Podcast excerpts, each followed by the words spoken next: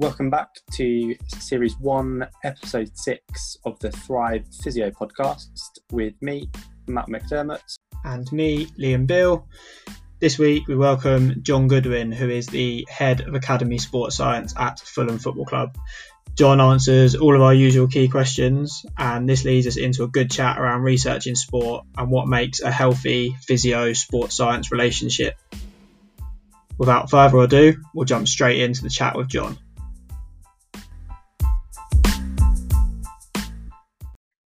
Okay, it gives a great pleasure to welcome John Goodwin to the Thrive Physio podcast this morning. Thanks for coming on, John. Thank you. Uh, the reason we're really excited to get John on is because of his great experience in the various uh, areas that we focus on in the podcast. So, John's worked as an S&C coach. He's got great experience in academia, um, and then he's worked in Saudi Arabia, helping set up a sporting institute, and now currently in academy football uh, it's massively underselling your experience, John. So uh, I'll let you talk through it a little bit more. Yeah. Uh, yeah, underselling. Experience only comes from being old, Liam. So that's the, the reason lists get long is just you hang around for long enough, and that's what it ends up with. Uh, my background, uh, undergrad in sports rehab. That's where I started a long, long, long time ago, 95. And uh, after that, basically stayed on as a postgrad at St Mary's University, where I'd done my undergrad in rehab. Eventually, ticked off a masters in biomedical engineering, mostly just because I was wandering around, not really knowing what to do. So I was teaching some biomechanics, uh, yeah, masters in biomedical engineering, and then gradually everything turned towards coaching. I was coaching from when I was on my undergrad. That all started as track and field. Um, being a sprints coach, you gradually get asked to do some other stuff to help some people from different sports. So a rugby player comes along and wants to get faster, or a football player comes along and wants to get faster. And then you start to realize that it's not enough just to do the stuff on the track. You need to do the stuff on the other side, and you've got no other support. So you end up becoming a strength conditioning coach alongside doing your track coaching. Uh, and then my S&C all sort of spanned off from there. So then after a few years of probably from like 2000 to 2005 teaching undergrad sports science, I started to build an undergrad in strength conditioning. Um, that started in 2007. Um, then we validated a master's degree in strength conditioning in 2011. So then a long spell of my career was delivering those programs as program director for undergrad and master's programs. And then alongside all of that, just spending my real passion was coaching. So I kind of got because I didn't really know what I wanted to do. I yeah. got stuck. I got stuck in academia when I actually was a coach, as I felt I felt as a coach. So ended up racking up often 20, 30 hours of contact coaching a week on top of a full-time lecturing job, which got pretty painful, sort of doing a 60 plus, regularly a 60 plus hour week because I really just wanted coaching. Um, and also wanted to prove to all the coaches because the EIS were based at St Mary's. Okay. I just had this constant urge to prove that I was a coach, not an academic, and that yeah. just meant the, the avenue I had to do that was just to rack up hours. Um, so then ended up in lots of different we were running a TASS coaching program out of St Mary's, doing lots of little consultancy elements of coaching, working with a few teams dotted around here and there. Um, spent three years doing S&C for the Welsh women's lacrosse team. It's probably my favourite bit of coaching.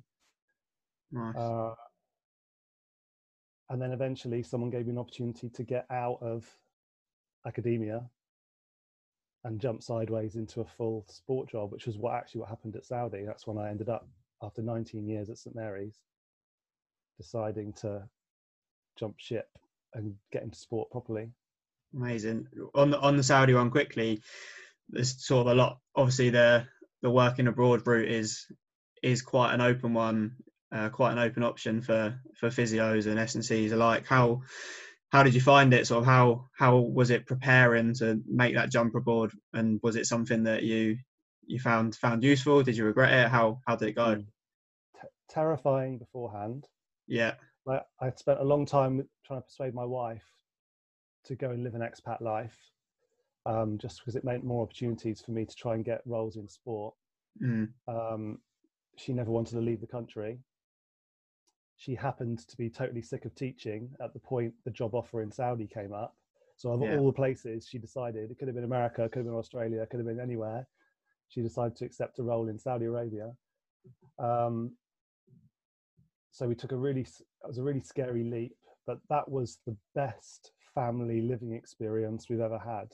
And in the end, that changed my whole life perspective actually, because it made me realize what was actually really important to me was what life we were able to live together as a as a family, and uh, we really enjoyed expat life. Had a fantastic experience in the working environment because it's so different to here. So it just came with a whole host of new challenges, new personalities. Um, How did you find that? Was it was it a challenge or was it actually quite a quite a welcome thing adjusting to a, yeah, a different working it. culture? Yeah, really loved it. Um, I, I like environments where I'm having to work things out as I go.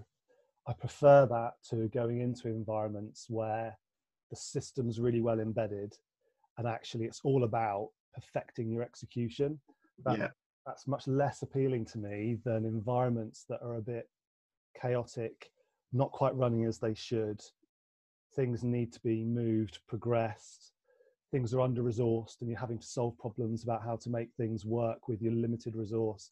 Like those are much more engaging environments for me rather than the, I guess, what some of elite sport is like, which is okay, you're well funded, programs are well embedded, you're trying to eke a tiny bit more out the system. That that doesn't necessarily inspire me as much. I like spaces where there's lots to do and there's big things to move. Yeah, I feel like I feel like you learn more in those situations as well because Yeah, you, you've got to get more out of yourself. You've got to get more out of other things that you then hone what's good, what's right, what you've done well, what you haven't. You've got a chance to do that and then take that into, like you say, hopefully later on those elite environments where you've got your couple of things that you might, okay, I can put that in here when actually there's not too much to do. I feel like those environments are really good to pick those things up. Um, Yeah. yeah, and then I guess that links nicely, brings you back into returning returning to London and working in academy football. yeah. So that was just uh, one of the issues with Saudi was it was very difficult to make progress because there's a there's a real consultancy culture Okay. lo- lo- lots and lots of money being spent on consultants, and there's real uh, unsureness about what steps people should take. So, whilst there's lots of money available, there's not a willingness to put that money on the line and spend it on something that people in that environment haven't seen before Yeah. aren't 100% sure they trust you that it works um, have some consultants who want to go back through iterative planning processes again because that's what makes their work that's what creates their income is lots and lots of plannings of review and plan again and review and plan again Yeah. not do and not finish not get over the line and at the end of my three year contract there i was just a little bit too frustrated with n- not being able to get things over the line. Um, and then the opportunity came up at Fulham. And actually, prior to prior to going to Saudi for the ten years prior, getting into the role I'm in now in a in an academy is the job I was trying to get Yeah. um, because it's an environment where you're reasonably resourced, not completely resourced, but reasonably resourced, and you have lots of young athletes who are desperately seeking some sort of progressive structure that you can put a mark on. Um, Absolutely. yeah. Yeah. Yeah. Definitely. It's uh. Yeah, I, I love I love the working working in that environment. It's like you say, it's um, we're fa- we're fairly well resourced, and um, it's uh, it just gives a great opportunity to to have an impact on on athletes of a young age going forward. Yeah. Um, I think there's a lot of people might see it as maybe a little bit of a, a jumping step academy sport sometimes. Obviously, Matt and I are both in it, and it's a big big part of this this podcast and what we're doing is try and get people more used to that environment and what it's like. But it's a great environment to learn and thrive in. So it's um yeah, I'm glad I'm glad we've got glad we've got that bit in there from you. Um, I'm I'm really unsure. There's there's things that first team football that do appeal to me. That yeah aspects of what you would want to achieve there appeal to me, but I really don't know I'm unsure at the moment if it's ever enough to take me away from what feels like a much more engaging developmental environment that you're trying to pursue and a pathway that is all under your control, if you like, mm. um, all the way through an academy structure, whether whether first team football could ever trump what what's on offer at academy. It's actually the same conversation that I spent years having with strength conditioning coaches in that setting where personal training was the the dirty younger sibling or personal training was the stepping stone. Get your experience over here and then i want to work with athletes. Yeah. lots of people it's like that with academy. Get your experience in the academy and then i'll get to work with football. And that journey just never made sense to me because yeah academy football is a place where you can have so much impact. And personal training actually is an environment where you can really impact ch- totally change, transform lots of people's lives. Mm. And that's often much more rewarding than working with an elite athlete who might be a self absorbed, totally blinkered person who's only caring about their, not, you know, not all like that, but yeah, that's, that's often the, you know, what, what you're working with. And um, people downplay, and the problem is to some extent, it's when the money's in the wrong place. It's not necessarily the the wrong place, but um, yeah. it, it's a shame there aren't always opportunities for people that want to have a career that progresses and they want to make money. That the opportunities just aren't as good at academy as they are uh, at first team level, and maybe that's some of the driver. Yeah, we feel we feel quite strongly on that on that side of things that I think we spoke about it before in the department, haven't we? And, and Matt and I get to speak about it to, to students when we go in, uh, the, the differences, and obviously the, the money is one, but you, yeah, you do wish that there was real support of specialist roles working with that paediatric population because that is a real specialism, and yeah. it's it's one that people can go so far in. But yeah, like you say, quite often it's the money's not there, and it's not feasible for these people to hang around in the jobs and progress. But like you say, not just the money. The the whole difference is uh, we we talk about all the time, don't we, Matt? We get questions about it from students all the time about the differences, and and the differences are huge in in so many ways between academy and first team, and they're not all they're not all positive towards that first team end by any means. So definitely yeah, not. Yeah. Another fantastic career pathway to hear about as well there, and sort of almost um, career progressions by sort of necessity or, or problem solving. So you say at, at that point of uh, sprint coaching, uh, sort of realizing that lack of access to S and C. There's two options at that point. one is to sort of continue with a, an awareness that you, you wouldn't be able to provide the service that, that you know is evidence based, that you know is best for athletes. And, and many people would have been quite content uh, to continue with that and option number two, obviously, is to pursue the S&C career yourself and then combine the two elements uh, as you did and go on to develop the, uh, the undergrad, postgrad programs at, at St Mary's. And even more interesting to hear about the, the adventure and the experience in, in Saudi Arabia. So, uh, fantastic. It, it, always fascinates me and always really pleased when, uh, when guests share such, such decorated careers. Um, as, as Liam said as well, we've got a few key questions uh, we ask all our all our guests, mm-hmm. um, just to get their insights and hopefully help our listeners who are just starting out on that pathway. First of those is looking if you're happy to share one key recommendation or tip for getting a job in sport. Yeah, yeah. I think my hobby horse is always for that people be engaged and uh,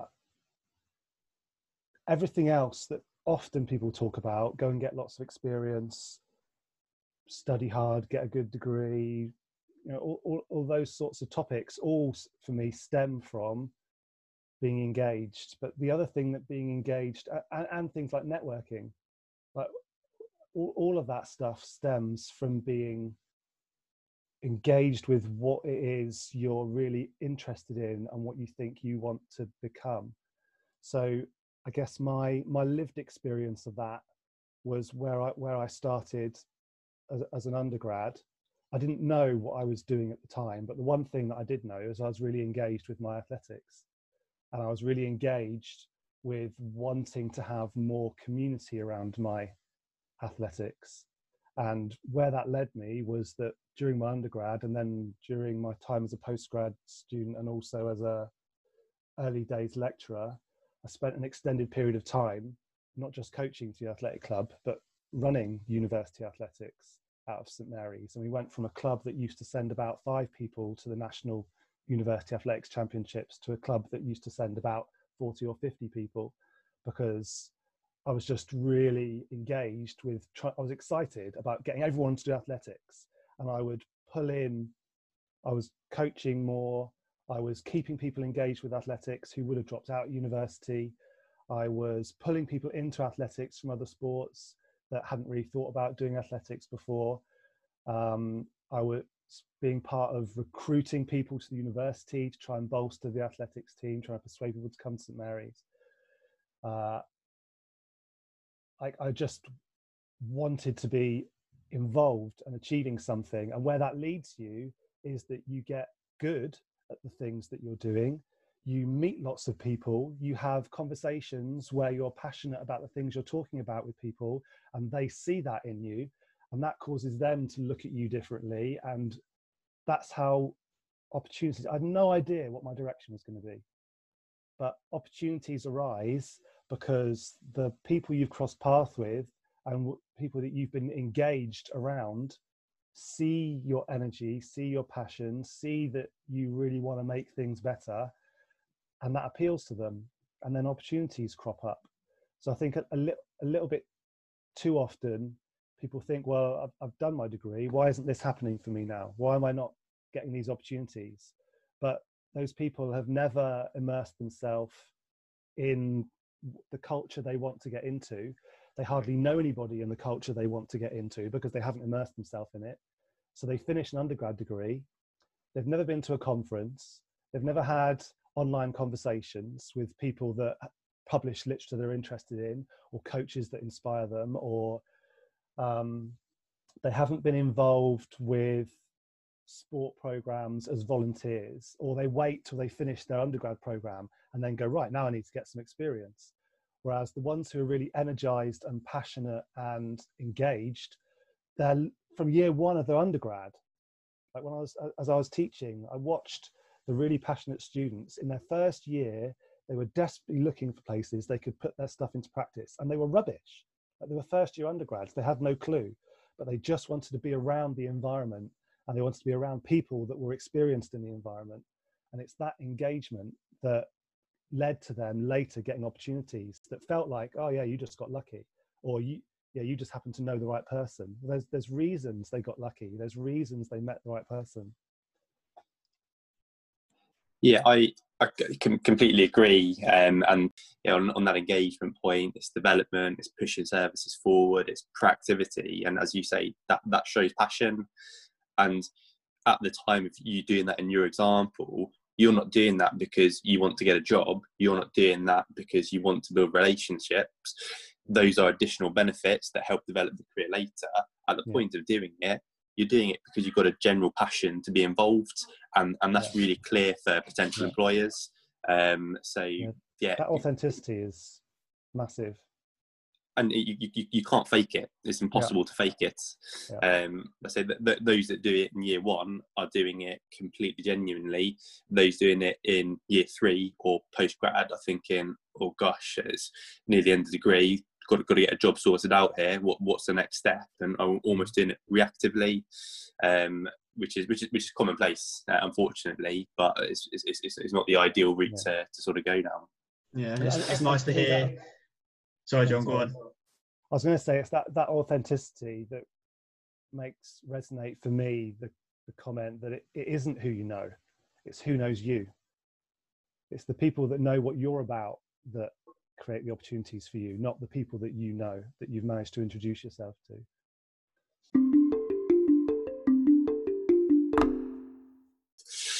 Um, next question is looking uh, back. This can uh, be sort of at any level of uh, student study.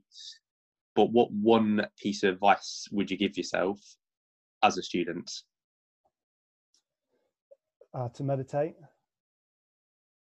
Um, I I found mindfulness mindfulness very very late. Um, not until my late 30s and the ability to progressively develop skills around separating myself from my anxieties is a, a, a massive driver and a lesson i think. It, it's now something i'm desperately trying to work out for my own health. But if i had had those tools from a very early age, tools that I now try to give, start giving my children very early, um, I think I could have saved myself an awful lot of heartache and been a lot more productive en route. Um, but the, the challenge there is that you're only ready to learn something when you're ready to learn it. And I, maybe those lessons could have come my way when I was young and I just didn't see them or pay attention to them or, or realize they were there because um, I just wasn't ready to learn them. But yeah, taking some sort of mindfulness or meditative process seriously from a young age, I think is um, a really valuable one for people. Okay, so the final key question we have for you today, John, is surrounding uh, the literature. And if you're happy to give our listeners one key piece of research or a journal paper that's really resonated with you and your career, what would it be and why? Uh, can can I dodge the question? Ew. Because th- th- there isn't any. Is there? Is there? Is the answer to that question? Uh, I like that. I like that. There definitely isn't one piece. Um, there, there've probably been a couple of research pieces that have uh, been part of my career journey. So like Peter Weyand as a researcher was responsible for some of the sprint based literature that led to some of the ideas I presented when I was sort of doing conference circuits 10 years ago.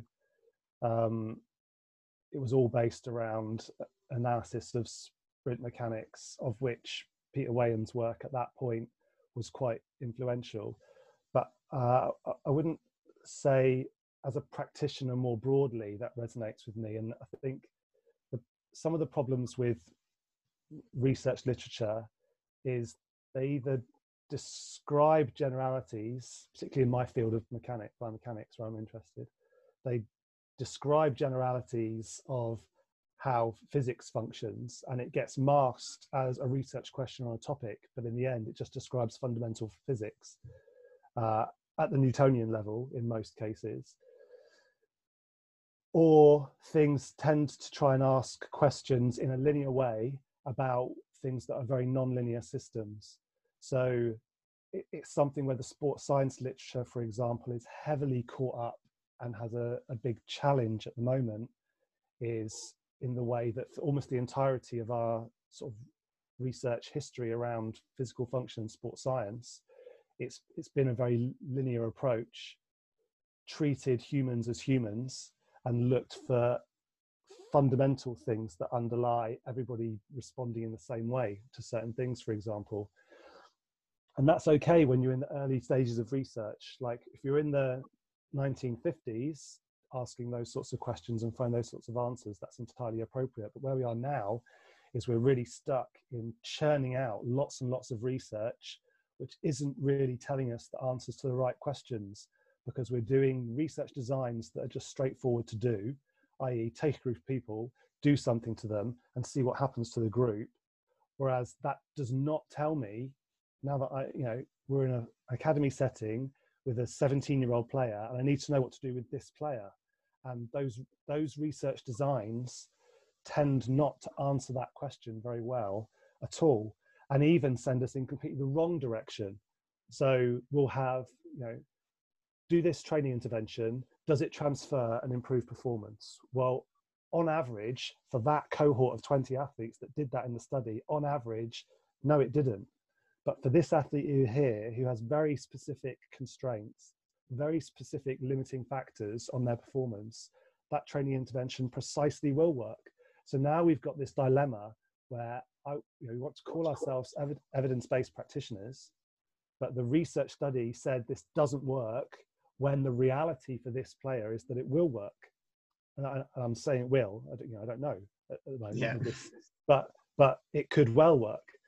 Um, yeah. So I, I don't, and, that, and that's why I don't end up with much in the way of research that resonates with the work I'm trying to do on a daily basis because we need a bit of a paradigm shift to some extent in some of the sports science literature that we're producing. I think the, the exact opposite of that is unfortunately quite prevalent in, in the sporting environment, and it's that sort of um, idea of cherry picking literature to confirm your way of practice or, or your bias, which is, is certainly not there, not what it's there for. But due to the abundance of literature out there, it is quite easy to select those papers that, that support the direction that you want to go for the pure purpose of of, of backing it up and, and, and no other benefit whatsoever. Um, very quickly and very harshly, you commented on a sort of a paradigm shift and a sort of different direction uh, for for the profession moving forwards.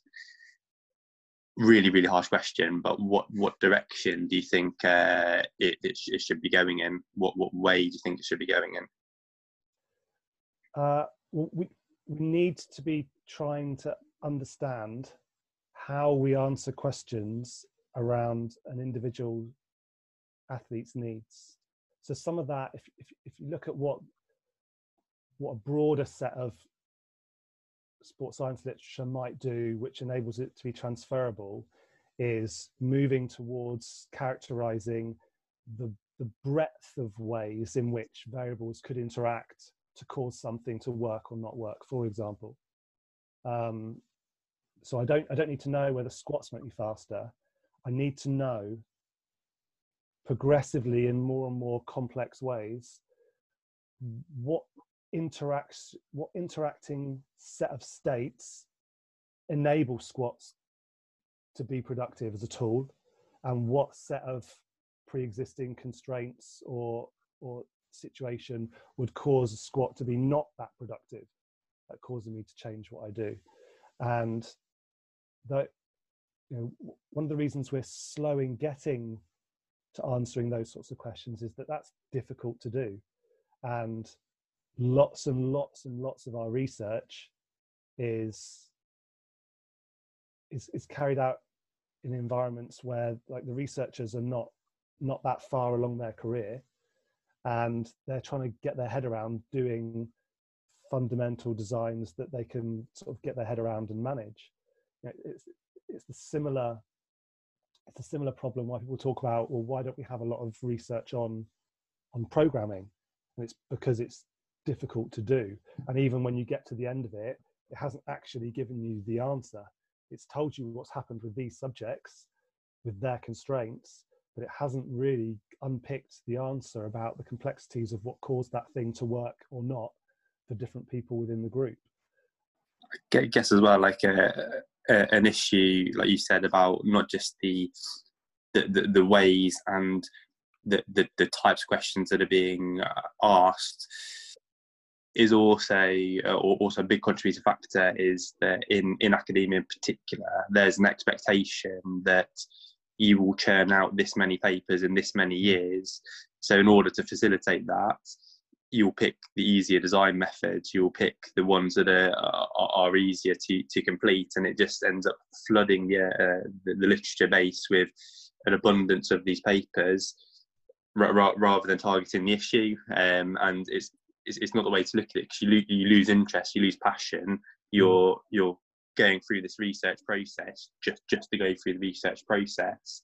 Then add to that those just starting out in their career that have familiarised themselves with, with research methods to, to, to begin with.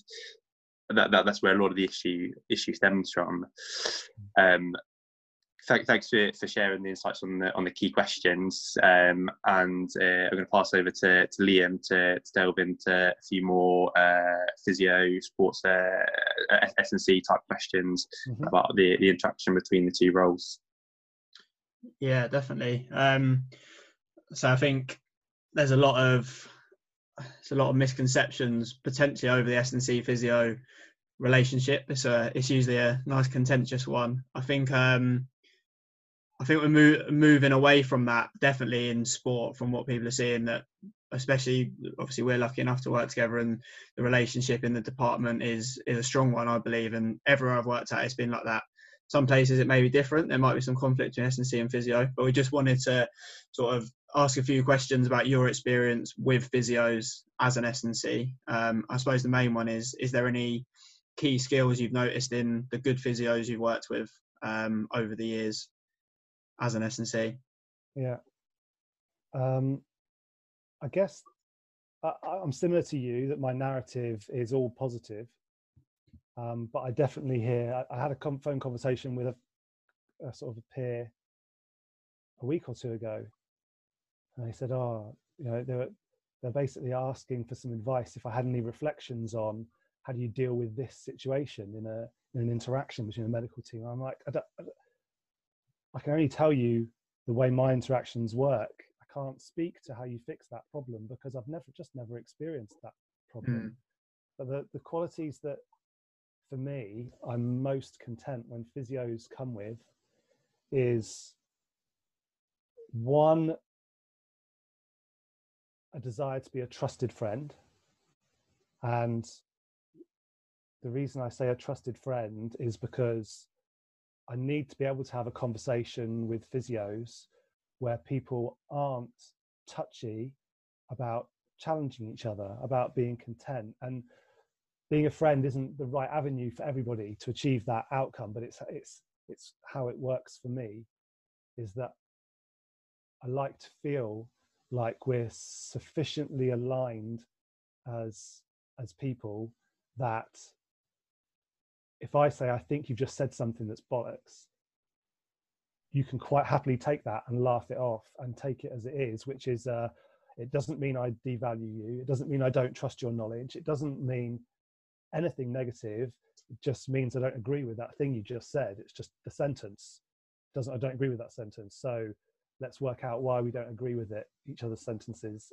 Um, too often, if people don't have those relationships, there's it's just a constant niggle i imagine that every time yeah. someone disagrees this is chipping away at what i think you think of me as a person and, and some of that's about the relationship some of that's about the actual individuals and their own sense of self and security and definitely those things but that that that relationship's fundamental and then the other one is i really want a physio who knows shit that i don't know uh, I don't necessarily need a physio who wants to know all the same things that I know.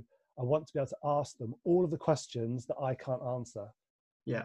So, um, what, whatever stage we're at in somebody getting better, I don't feel like I necessarily have a good sense of what state a tissue's in and what it can tolerate. I want to feel confident that I can ask someone who won't bullshit won't give me an answer when they don't know, but will give their best critical judgment about what state that thing's in and what we can do to it. Um, Absolutely. Would you say that's where? You say that's where the sort of line probably is between S and C and physio around tissue healing and that side of things? Would you would you say that's where that sort of line is? Is there any other sort? Of... Yeah, no, I think that's I think that's fair. That in, in reality, I would say in the process, in the wider process, I would say I have no boundaries, or I want to create an environment where there are no boundaries, where at any stage, from fully healthy to day one post an injury, like these are people that are entirely intertwined in planning a process together, and they take shared responsibility, and they both accept each other's expertise in what that can contribute. Um, and yes, some of the some of the I guess boundary, if you want to find it, is in that there's this huge overlap in your expertise in the middle. But as yeah. you get further and further, then there's these peripheries where you answer each other's questions and help each other out. Um, and also the other boundary is in well who does the buck stop with that's the other boundary for me like somebody has to be the person who is technically responsible for what's happening with this case yeah and and I'm, and I'm happy for that to move based on the nature of the relationship mm. so for, for me personally that buck stop is when the players training with their peers or not training with their peers and it's a simple line to demarcate for me yeah. and it's not murky but for other people it's at different if you're talking about a rehab process for other people it's at different stages slightly before that that say in S&C the you know that line of, of who's technically managing that case would would stop um, yeah, I think that's yeah. I think that's that's all generally the la- the last couple of questions is a it's a good summary of what would make a, a, good working relationship. Like you say, you've you've got your honest friend there. You, you're able to constructively criticize and be honest without ruining any relationships or because ultimately you got to put the athlete in the middle of that. And if, if you're not getting on, that athlete's not progressing well enough. Like I say, it goes back to our original point at the start. I think the experiences I've certainly had in sport and that most people are now, I think people are understanding that. But it is important for students going in. They might have they might be in their little physio bubble. Um, they might come to work with S&Cs and start with might be thinking, okay, well this is my job and that's your job. And the reality of it, and I'm glad it sort of come out of conversation, is that's not the case. There are specialisms you have your experience we, we have our experience but mostly that should be a, a real working relationship. So definitely that, that, that, bears out in some of the way like my brain works in pictures. I, yeah. And I need to be able to see processes as a visual model to make them make sense for me. And my visual model of how S&Cs and physios work together is you know sort of an over is an overlapping wedge and there might be shifts in the amount of contribution people have to a particular conversation but everyone's in the conversation all of the time. What you common what you often see in visual representations in some of the literature is that thing represented as a venn diagram that relationship. So we have two spheres that overlap.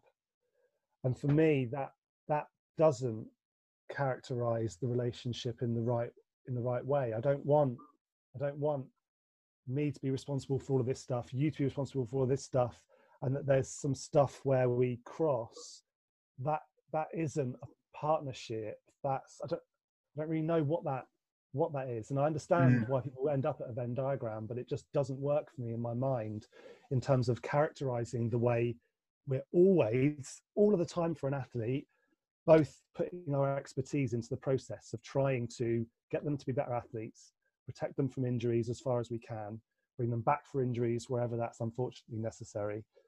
Um, it, it's it's it's you know an organization puts two people in there with sets of expertise. If we're not using those both those expertise to their fullest all of the time, we are failing our athletes. Yeah. And if if, if we see it, a Venn diagram for me says, well, we overlap in our practice and have really tight conversations sometimes. Not yeah. we have over we have tight conversations and overlap our practice in everything we do, which is what I think it should be. Yeah, no, I like I like that like that image. Like you say, you might get the Venn diagram more often, but the wedge image definitely uh definitely resonates more. I, yeah, I like that's a good good one to take away. I think. I guess the the final question, and it kind of works with that, is: Are there any areas that you think physio wise should know a little bit more about in terms of S and C in your experience of yeah. working with any physios, or just that you know physio degree teaches this, S and C obviously teaches this. There is a big crossover as we've as we've discussed. Is there any particular area that you think physios would be, even if it's for someone to go and be proactive and go away and learn more about something yeah. that you would typically have as an S and C, is probably a better way of framing that. Yeah. Um, I guess the, the, the knowledge that underpins this is quite general. So it, it's unfortunately difficult for me to specify. Yeah. It's and, and actually if you're engaged with being good, it is the sort of knowledge that comes. Um, yeah. But what for, for me, what I need uh, a physio to help me do, particularly when it relates to the rehab process, is that like rehab is training.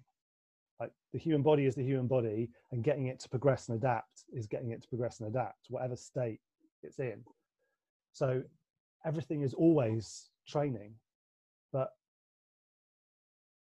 to enable us to reach back into a rehab process it's the start end where I have the least expertise and where I need to be able to ask the question, what can they what can they do? So this is what I talk about with our with our SC guys. Like we we need to be able to think about all the avenues, all the threads, all the trajectories of training that somebody needs to have in a in their full training program. And if I trace those back and keep asking the question, what can they do? What can they do? What can they do? how good are we at finding a start point for each of those trajectories that enable me to be training as fully as I'm able to be training at the point we're at the very earliest stage of rehab? What's the most complete training program we are able to achieve? And once I've built with a physio the most complete training program the athlete can do at day one of rehab, now we've got a, journey that we can plan a, a trajectory for that gets us yeah. to an end point, which is then performing better than they were before they came out of in out with an injury. Um, so, yeah, I, I really want someone who has a really good grasp of how the body functions, how arranging the body in different ways functions, how different segments of the body might relate to imposing stress on each other. If I do an exercise over here, is it going to impose stress on the injury over here? Like being able to work out those things and maybe this isn't you know, this is again even right back at this end this is shared knowledge not necessarily all the physios knowledge yeah but yeah can we can we get back to really boiling the down that answering the question what can they do now so that we're not delivering a rehab program that rehabs the injury and maybe bolts on a couple of obvious extras that mm. might, you might call training that that we have as full a program as we possibly can that is an actual training program across the board that has endpoints at the other end. Um, that's it's the set of expertise that enable the physio to help us build that that I really want. Yeah. And then apart from obviously some really good diagnostic skills, um, yeah. really good really good skills with managing the athlete from a psych perspective and engaging them with the process getting them through whatever stages they need to get through to be able to commit to their rehab, um, yeah. building buy-in with athletes, all of those things that they obviously should have. Yeah, I think you do have to go and seek that more than the other things that tend to get taught. That is more of a specialism of getting into that sporting environment and getting into working with athletes rather than just patients because if you're working in NHS with a patient you you won't see an S&C and you can control their exercise program like you say you know they can do this and you can probably add on a couple of exercises that keep the patient ticking along but in terms of performance as a physio you definitely need that knowledge of okay what are these guys going to want to ask them to do at a really early stage. Can they do it? Can I get that in there? One of the, one of the things for me that gives some of some of the right toolbox as well is is the same thing I've said forever to people to students in S and C is that people people need to train. Like you need to engage with the training process to feel some of what the things I'm talking about like you need to have done exercises and tried them and loaded them and been sore in places you weren't expecting to be sore the next day. It's like, why mm-hmm. did I do that exercise and I hurt here now? Like you you learn a lot of that by pondering just your own internal experience. And that's not to say that your internal experience will be the same as your athletes, but it gets you to think deeply about some of those questions and ponder how things relate and interconnect and and how adaptation works and how exercise modifications tweak either how easy it is to do something or how challenging um,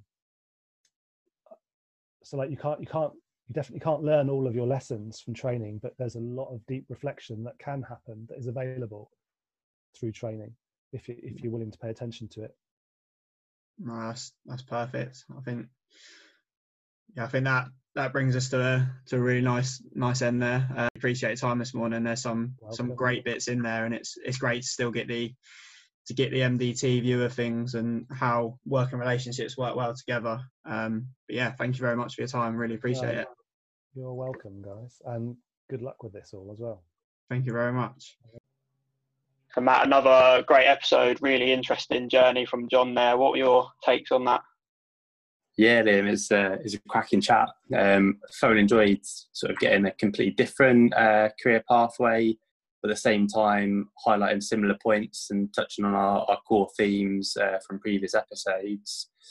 Particularly enjoyed the sort of um, S&C uh, physio relationship in, in the sporting environment and how each of those professions can can utilise that to, to, get the best possible outcomes uh, for athletes, which is which is something that, that we, we definitely missed um, uh, on on our degree yeah, it's great to have someone with John's experience to to share that with us at, at this stage. Obviously, works with a lot of students as well throughout his career, and, and really knows uh, how to get the best out of people's careers. So it's it's great advice to follow. For those that want more from John, he is on Twitter at Johnny underscore mechanic. We're obviously on Twitter, Facebook, Instagram as well at Thrive PES download, like, and subscribe to the podcast as well. Next week, we welcome Mehmet Dem to talk FAI and hips, and we look forward to welcoming you back then.